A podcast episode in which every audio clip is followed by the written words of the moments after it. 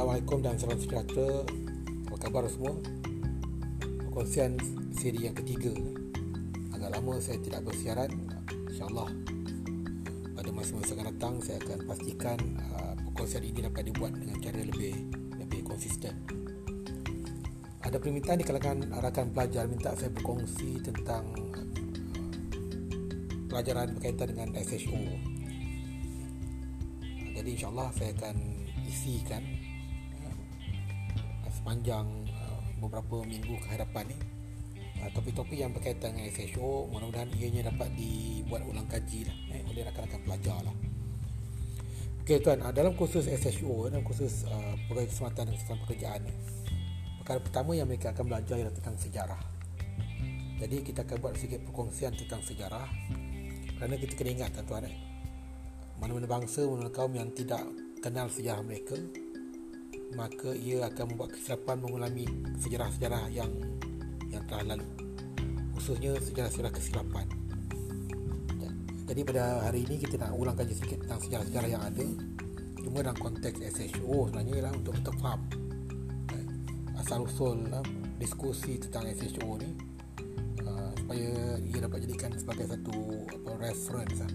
Reference, recall uh, bagi kita semua lah. Jadi kita akan bercerita tentang beberapa perkara tuan-tuan. Yang pertama, kita akan bercerita sedikit tentang apa yang berlaku uh, sebelum wujudnya uh, revolusi industri. Yang kedua, kita akan tengok tentang uh, perkembangan pengurusan O S H, eh, pengurusan keselamatan dan kesihatan pekerjaan uh, sekitar tahun tiga puluhan hingga sembilan belas tujuh puluhan. Lepas tu kita akan tengok tentang perkembangan peraturan yang berasaskan pada self-regulation, eh? Peraturan kendiri. Dan yang keempat, kita akan tengok tentang pengurusan O S H uh, di, di zaman moden, eh? Kalau orang Indonesia tu di zaman moden, eh? Okay, tuan. So uh, berdasarkan pada kajian, eh? uh, Ada beberapa kajian eh, yang berkaitan dengan uh, penyakit-penyakit eh, yang timbul di kalangan para pelombong, tuan, eh? Contohnya pada dapatan tahun seribu sembilan ratus tujuh puluh tiga oleh seorang Jerman, eh, uh, Alan Berg. Dia telah mengeluarkan menerbitkan uh, tulisan tentang penyakit uh, yang dialami oleh uh, para pelombong emas. Dan kemudian uh, pada tahun lima belas lima puluh enam seorang lagi scholarnya, iaitu Agricola, juga telah describe perkara yang sama, iaitu disease yang dialami oleh oleh, oleh para pelombong. Dan biasanya tuan, bila sebut pasal pelombongan, antara disease yang sering berlaku, antara penyakit yang sering berlaku ialah penyakit yang berkaitan dengan respiratory lah, yang berkaitan dengan pernafasan. Okey tuan, benda berkembang kembang dan uh, pada tahun tujuh belas tiga belas eh, seorang Itali eh, namanya Ramazini Ramazini. Kalau dalam Islam kita terkenal dengan Ibnu Sina, dalam uh, dunia barat uh, Ramazini dikenali sebagai doktor uh, bapa perubatan uh, kesihatan pekerjaan, eh? ataupun uh, bapa apa, perubatan pekerjaan, eh? Di mana dia mencadangkan eh, sebagai seorang doktor, bila nak buat diagnosis sakit, maka soalan yang pertama yang mesti ditanyakan adalah tentang pekerjaan, eh? tentang apa? tentang pekerjaan seseorang, kerana dia melihat eh, terdapat hubungan antara pekerjaan dengan dengan penyakit. Okay, terus berkembang tuan-tuan, zaman berkembang uh, pada tahun lapan belas tiga puluhan, uh, maka di sana wujudlah uh, perundangan. Eh. So people say that the first effective industry safety law, uh, di mana pada tahun lapan belas tiga puluh tiga uh, lahirlah apa yang disebut sebagai English Factory Act, eh. Akta English Factory Act. Eh. Dengan perkilangan, di mana tumpuan akta tersebut berkait rapat dengan compensation of for accident, eh? pampasan terhadap kemalangan. Nah, tu, tu tujuan yang utama, peringkat awal kan. Uh, dan juga uh, ia berkembang berkembang mana wujudlah pelibatan uh, syarikat-syarikat insurans eh? uh, yang memeriksa tempat kerja dan mencadangkan beberapa langkah-langkah pencegahan. So, masalahnya pada waktu tersebut, safety eh, dikaitkan dengan uh, print up dengan pampasan insurans. Eh. So, bila sebut pampasan insurans, ya, kita talking about injury lah. Eh, kita bercakap pasal kece- kecederaan. Tuan-tuan mungkin pernah dengar uh, tentang apa ni Heinrich, uh, ada teori Heinrich. Eh. So Heinrich ni adalah seorang yang ada kaitan dengan dengan industri insurans juga, tuan-tuan. Eh. So Heinrich telah mencipta teori yang dinamakan sebagai domino teori. Apa yang dimaksudkan domino, tuan-tuan? Kalau tuan-tuan ingat masa zaman kecil dulu, kita kadang ada pernah main macam uh, batu mamar, kita letak susun, kita jatuhkan satu batu, batu yang lain akan turut serta. So dalam teori tersebut eh, uh, dia promote tentang pentingnya untuk kita mengawal perbuatan pekerja. Okay, dengan kata lain, teori tersebut uh, memberi fokus, memberi tumpuan terhadap kawalan terhadap pekerja eh, dan bukannya kawalan terhadap pengurusan. So dengan kata lain juga, orang menyangka bahawa bila sebut keselamatan, so we are talking about policing worker, ha, kita jadi polis terhadap worker. Ha, itu yang berlaku, ha. Itu yang berlaku pada teori yang asal, ha. Teori Heinrich, ha. Teori Heinrich. Jadi teori Heinrich tu dia ada dia ada lima elemen, ha. Dia ada lima perkara, ha. Bermula dengan we are talking about injury, ha. Dengan kecederaan, ha. Kenapa kecederaan berlaku? Kerana berlakunya kemalangan, ha. Kerana berlakunya kemalangan. Dan mengapa kemalangan tersebut berlaku? Kerana wujudnya apa seperti unsafe act, unsafe condition, eh? Perbuatan tak selamat dan keadaan tak selamat. Nah, begitulah tuan-tuan, dia punya urutan, dia punya urutan. Uh, zaman berkembang tuan, zaman berkembang, maka pada tahun sembilan belas tujuh puluh uh, Frank Bird pula datang dengan loss control theory. Tuan-tuan, bila kita sebut tentang teori ini, teori means dia ada dia ada keku- dia ada kelebihan dan dia ada kekurangan. Eh? Teori ini adalah satu benda yang dicipta. Dia akan melalui proses evolusi. Dia bukan sama macam model, tuan. So Bird come, coming, uh, come out dengan uh, loss control theory. Yeah. Tadi kita nampak teori domino, yeah, loss. Sekarang ni Bird datang loss control theory. Ada sedikit perbezaan. Kalau dalam dalam dalam uh, Heinrich, dia bermula dengan bercakap tentang ada orang yang cedera, cedera kerana berlaku kemalangan. Tetapi dalam uh, dalam Bird loss control theory, dia bercakap tentang adanya kerugian loss. Kenapa kerugian tersebut berlaku? Kerana ada berlaku kejadian, in, uh, insiden. So insiden ni lebih besar lah tuan, lebih besar perspektif dia. Eh, kalau accident ni ialah benda yang berlaku, insiden ni ialah uh, dia, dia, dia luas lah. Uh, ada dalam bentuk ke- kemalangan pekerjaan, ada juga dalam bentuk near miss, uh, yang nyaris berlaku kemalangan.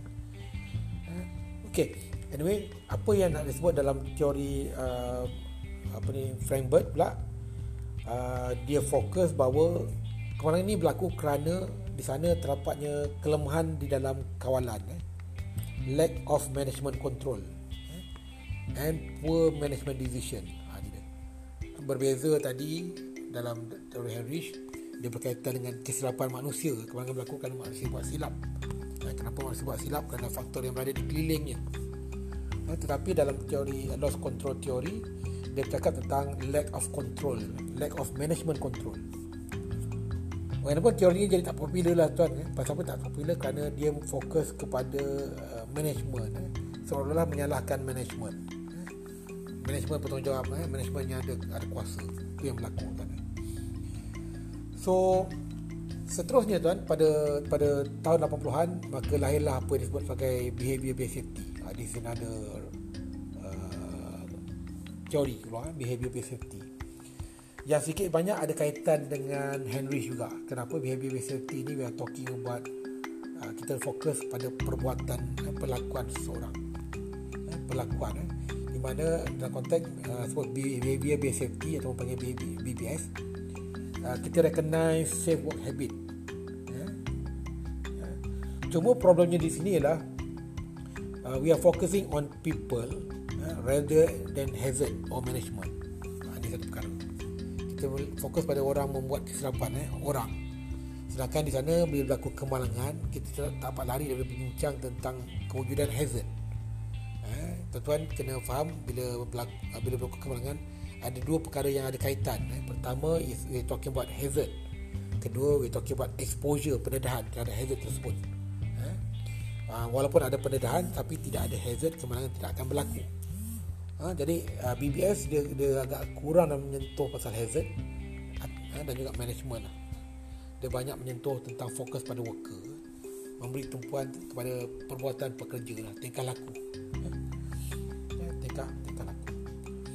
Okey, uh, pada waktu yang serupa juga uh, berlaku perkembangan dalam uh, pengurus, uh, sistem pengurusan keselamatan ataupun panggil Safety Management System, S M S, Safety Management System. Uh, dalam hal ini saya nak lihat dari dua perspektif lah, dua perkara yang berlaku hampir serentak lah. Uh, pertama, perkembangannya melibatkan apa tuan, melibatkan uh, uh, apa ni self-regulation, uh, self-regulatory legislation, eh, apa yang berlaku di United Kingdom eh, tahun seribu sembilan ratus tujuh puluh empat. Uh, di mana diperkenalkan eh, oleh, oleh Lord Robin, Uh, undang-undang yang ada kaitan dengan self-regulation, eh, peraturan kendiri, okay. Dan uh, yang kedua ialah perkara yang berkaitan dengan quality management movement, eh, pergerakan quality management, pergerakan urusan quality, eh. Okey, kita mulakan dulu dengan kita berbinc- uh, bercerita sedikit tentang apa yang dimasukkan dengan self-regulation legislation. Okey tuan, perundangan yang berasaskan kepada self-regulation tuan, uh, wujud di U K eh, pada tahun seribu sembilan ratus tujuh puluh empat, somewhere that time lah, uh, di mana kerana berlakunya kemalangan yang yang agak tinggi, maka uh, satu apa ni Seranjaya Diraja telah dibentuk, di mana Lord Robin menjadi menjadi dia punya chairman. Lord Robin, Lord Robin. Uh, biasanya kalau S H O dia seorang-seorang yang mungkin akan timbul lah. Okay, so apa dapatan Lord Robin? Okay, dapatan yang pertama ialah terdapat banyak sangat peraturan, banyak sangat perundangan O S H. eh. Kedua, uh, dia punya coverage sangat terhad, eh, kerana apa, undang-undang yang sudah ada coveragenya tertumpu kepada hazard tertentu. Ha, we are talking about factory mungkin. eh. Yang ketiga ialah outdated, eh, kerana undang-undang tersebut terlalu spesifik. eh. Sedangkan tuan-tuan kena faham industri ini berkembang, bila bila dia terlalu spesifik maka sukar untuk kita mengemas kini. That's why tuan, uh, inilah cabaran eh, dalam, dalam perundangan. Sekiranya kita membuat perundangan dalam bentuk yang terlalu spesifik, eh, prescribed, terlalu detail, uh, kena ada A, kena ada B, kena ada C secara spesifik. Contoh, sebagai contoh paling mudah lah, okay, uh, tangga ni kena ada lima mata anak tangga, uh, kena, tangga ni kena sekian sen tinggi, uh, sekian sen dimension. uh, Jadi perundangan-perundangan macam ni agak susah nak, di, nak diubah, nak di, di, di-improve. Uh, kemudian disebut tentang uh, kurangnya flexibility, ya, kerana dia terlalu khusus, jadi dia tidak dia tidak fleksibel. Eh, uh, tidak fleksibel. Maksud maksud tidak fleksibel di sini ialah kalau perkara ini tak wujud maka ia satu kesalahan. Uh, Kadang-kadang kita kena faham juga, kadang bukan senang untuk kita mewujudkan salah satu salah satu perkara. Eh. Uh, salah satu peraturan undang-undang ini kadang-kadang bukan senang untuk kita wujudkan. Uh, that's why kalau tuan-tuan tengok dalam OSHA, dia punya peruntukan dia, dia dia lebih dia menjadikan framework, dia menjadikan rangka apa rangka kerja. Contoh, eh, kalau tuan-tuan tengok eh, dalam dalam uh, undang-undang berkaitan dengan U S H, uh, U S H regulation, eh. So dia menyediakan rangka-rangka kerja supaya orang faham apa yang patut diwujudkan. Kena ada assessor, kena kena kena register, kena ada P P E, ada menyediakan konsep-konsep sedemikian. Konsep-konsep yang, yang mungkin sampai sifat dia agak agak agak sedikit general atau agak lebih fleksibel lah. eh. Okey, uh, lepas tu undang-undang yang lama undang-undang lama dilihat uh, banyak bergantung kepada pemeriksa di kalangan apa ni penguatkuasa kerajaan. Kalau tak ada pemeriksa maka perkara tersebut tidak akan dilaksanakan. Kita mungkin pernah dengar tuan dulu, bila orang tanya kenapa tak buat benda ni, dia kata uh, pihak pihak selatan tak datang lagi cek. Uh, jawapan diberikan, pihak selatan tak datang lagi cek. Okey, so inilah konsep-konsep eh, perkara-perkara yang dialami, yang dilihat oleh Lord Robin tentang kelemahan undang-undang sedia ada lah. Eh, kalau tuan-tuan tengok undang-undang sedia ada fokus kepada kilang, eh, fokus pada jentera, machinery, eh, itu yang berlaku. So berdasarkan pada, konsep, pada pendapatan tersebut maka Lord Robin mencadangkan self-regulation, peraturan kendiri. Eh, peraturan kendiri. Maka pada tahun seribu sembilan ratus tujuh puluh empat lahirlah eh, Undang-Undang Health and Safety of Workers at Work Act di U K. Eh, Health and Safety of Workers at Work Act di U K eh, tahun seribu sembilan ratus tujuh puluh empat. Dan perundang yang sama juga di di di di, di guna pakai, konsep yang sama juga diguna pakai di Australia eh, pada tahun seribu sembilan ratus lapan puluh empat. Tentuan Australia ni pun antara negara-negara yang sangat bagus dari segi amalan keselamatan ni. Eh.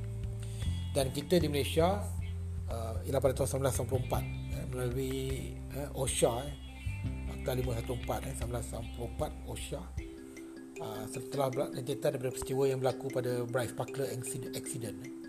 uh, Bright Sparklers di Sungai Buloh tuan eh, seribu sembilan ratus sembilan puluh dua uh, di mana melibatkan kematian tak selesai dua puluh enam hingga dua puluh tujuh orang mati eh, di sebuah kilang mercun eh, di sebelah kilang mercun yang kerukannya tak jauh daripada polis dan sebagainya. Banyak cerita tu eh. Tuan-tuan kalau dalam masa tengok belajar sikit pasal Bright Sparklers. Okay, so apa yang menarik tentang self-regulation legislation yang ianya guna pakai oleh oleh kita sendiri di Malaysia juga. Ha, pertama, dia menceritakan tentang apa antara features yang menarik. Dia menceritakan pasal general duties of care, kewajipan untuk memelihara, kewajipan untuk menjaga, apakah kewajipan employer, apakah kewajipan employee, apakah kewajipan manufacturer, apakah kewajipan design, uh, designer, apakah kewajipan uh, supplier, apakah uh, kewajipan untuk memelihara, kewajipan untuk menjaga. Uh, perkara tersebut dinyatakan dengan dengan jelas. Eh? We are talking about kewajipan roles, peranan yang dimainkan. Kemudian dalam regulation tersebut juga diceritakan tentang consultation, perlunya elemen consultation pekerja. Eh? Perundingan pekerja, consultation yang kita berunding, kita berbicara, kita ajak mereka untuk buat buat uh, uh, untuk terus sama berkongsi pendapat. Okay. So melalui kewujudan safety committee, safety health committee. Uh, lepas tu ciri seterusnya ialah berkenaan dengan uh, perlunya ada apa ni pegawai yang bersifat untuk jadi sebagai penasihat, sebagai penyelaras. Uh, kemudian ada juga elemen-elemen seperti notis dan sebagainya. So yang penting ni we are talking about peraturan kendiri eh. Peraturan kendiri. So rentetan daripada peraturan kendiri uh, pada akta tersebut eh, seribu sembilan ratus tujuh puluh empat, uh, dunia melihat banyak kemalangan melibatkan industri eh. Maka dunia merasakan perlunya ada ada peraturan-peraturan khusus terhadap major accident eh. Kemalangan-kemalangan besar. Contohnya kalau tuan-tuan tengok uh, uh, Flixborough eh, tahun seribu sembilan ratus tujuh puluh empat. Dalam konteks kita Malaysia, maka lahirlah CIMAH Regulation eh, seribu sembilan ratus sembilan puluh enam eh, CIMAH Regulation. uh, Dunia akan melihat tentang Bhopal eh, seribu sembilan ratus lapan puluh empat. uh, Bhopal eh, tu, uh, kemenangan yang besar. Maka di sana lahirlah proses safety responsible care eh. Okay tuan, uh, so ni perkara-perkara yang berkaitan dengan self-regulation eh. So dalam konteks kita, kita akan belajar bahawa uh, itulah reference eh, yang ada pada OSHA seribu sembilan ratus sembilan puluh empat. Belajar sesuatu daripada apa yang berlaku di U K, sistem mereka, dan kita tambah baik eh, tambah, tambah baik. Ok, tadi saya sebutkan ada ada dua perkara. Satu ialah berkaitan dengan peraturan, satu lagi berkaitan dengan sistem pengurusan. So kita melihat pada pada waktu yang sama juga uh, quality management approach sedang berkembang. oh, I S O sedang berkembang. Maka berkaitan yang sama juga diambil dalam bidang quality, diambil dalam bidang safety tuan eh. Ha, maka lahirlah beberapa uh, sistem eh, sistem yang yang yang yang yang, yang berkaitan eh.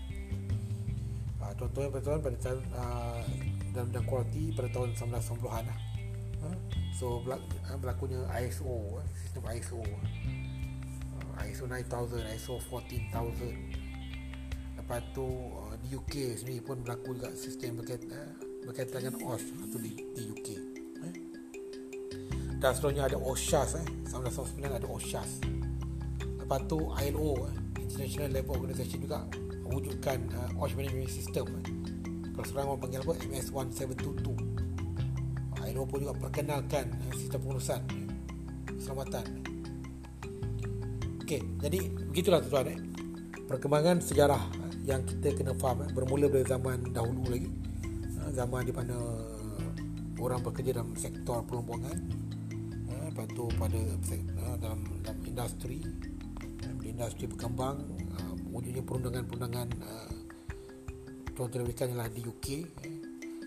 Lepas tu lahirnya teori-teori eh. teori Bird, Heinrich, Heinrich Bird teori. Lepas tu kita bercakap pasal uh, pasal apa ni? Pasal I S O. Kita juga bercakap pasal behavior based safety, ya. Dan kemudian kita bercakap tentang kewujudan OSHA itu sendiri. Jadi contohlah gambaran sebelah sikit eh, tentang tentang sejarah. Uh, ada lagi perkara lain yang kita belajar sejarah, iaitu apa yang berlaku terdahulu itu. Saya cukup sebagai pengenalan sajalah, pengenalan tentang sejarah. Semoga uh, kita belajar, kita faham eh, apa yang kita uh, tentang pentingkan sejarah. Uh, dan insyaAllah pada siri yang seterusnya kita akan berkongsi tentang uh, topik yang uh, selanjutnya. Uh, kita akan berkongsi topik uh, topik selanjutnya. Uh, Okey, jumpa lagi tuan-tuan. Uh, Assalamualaikum warahmatullahi wabarakatuh.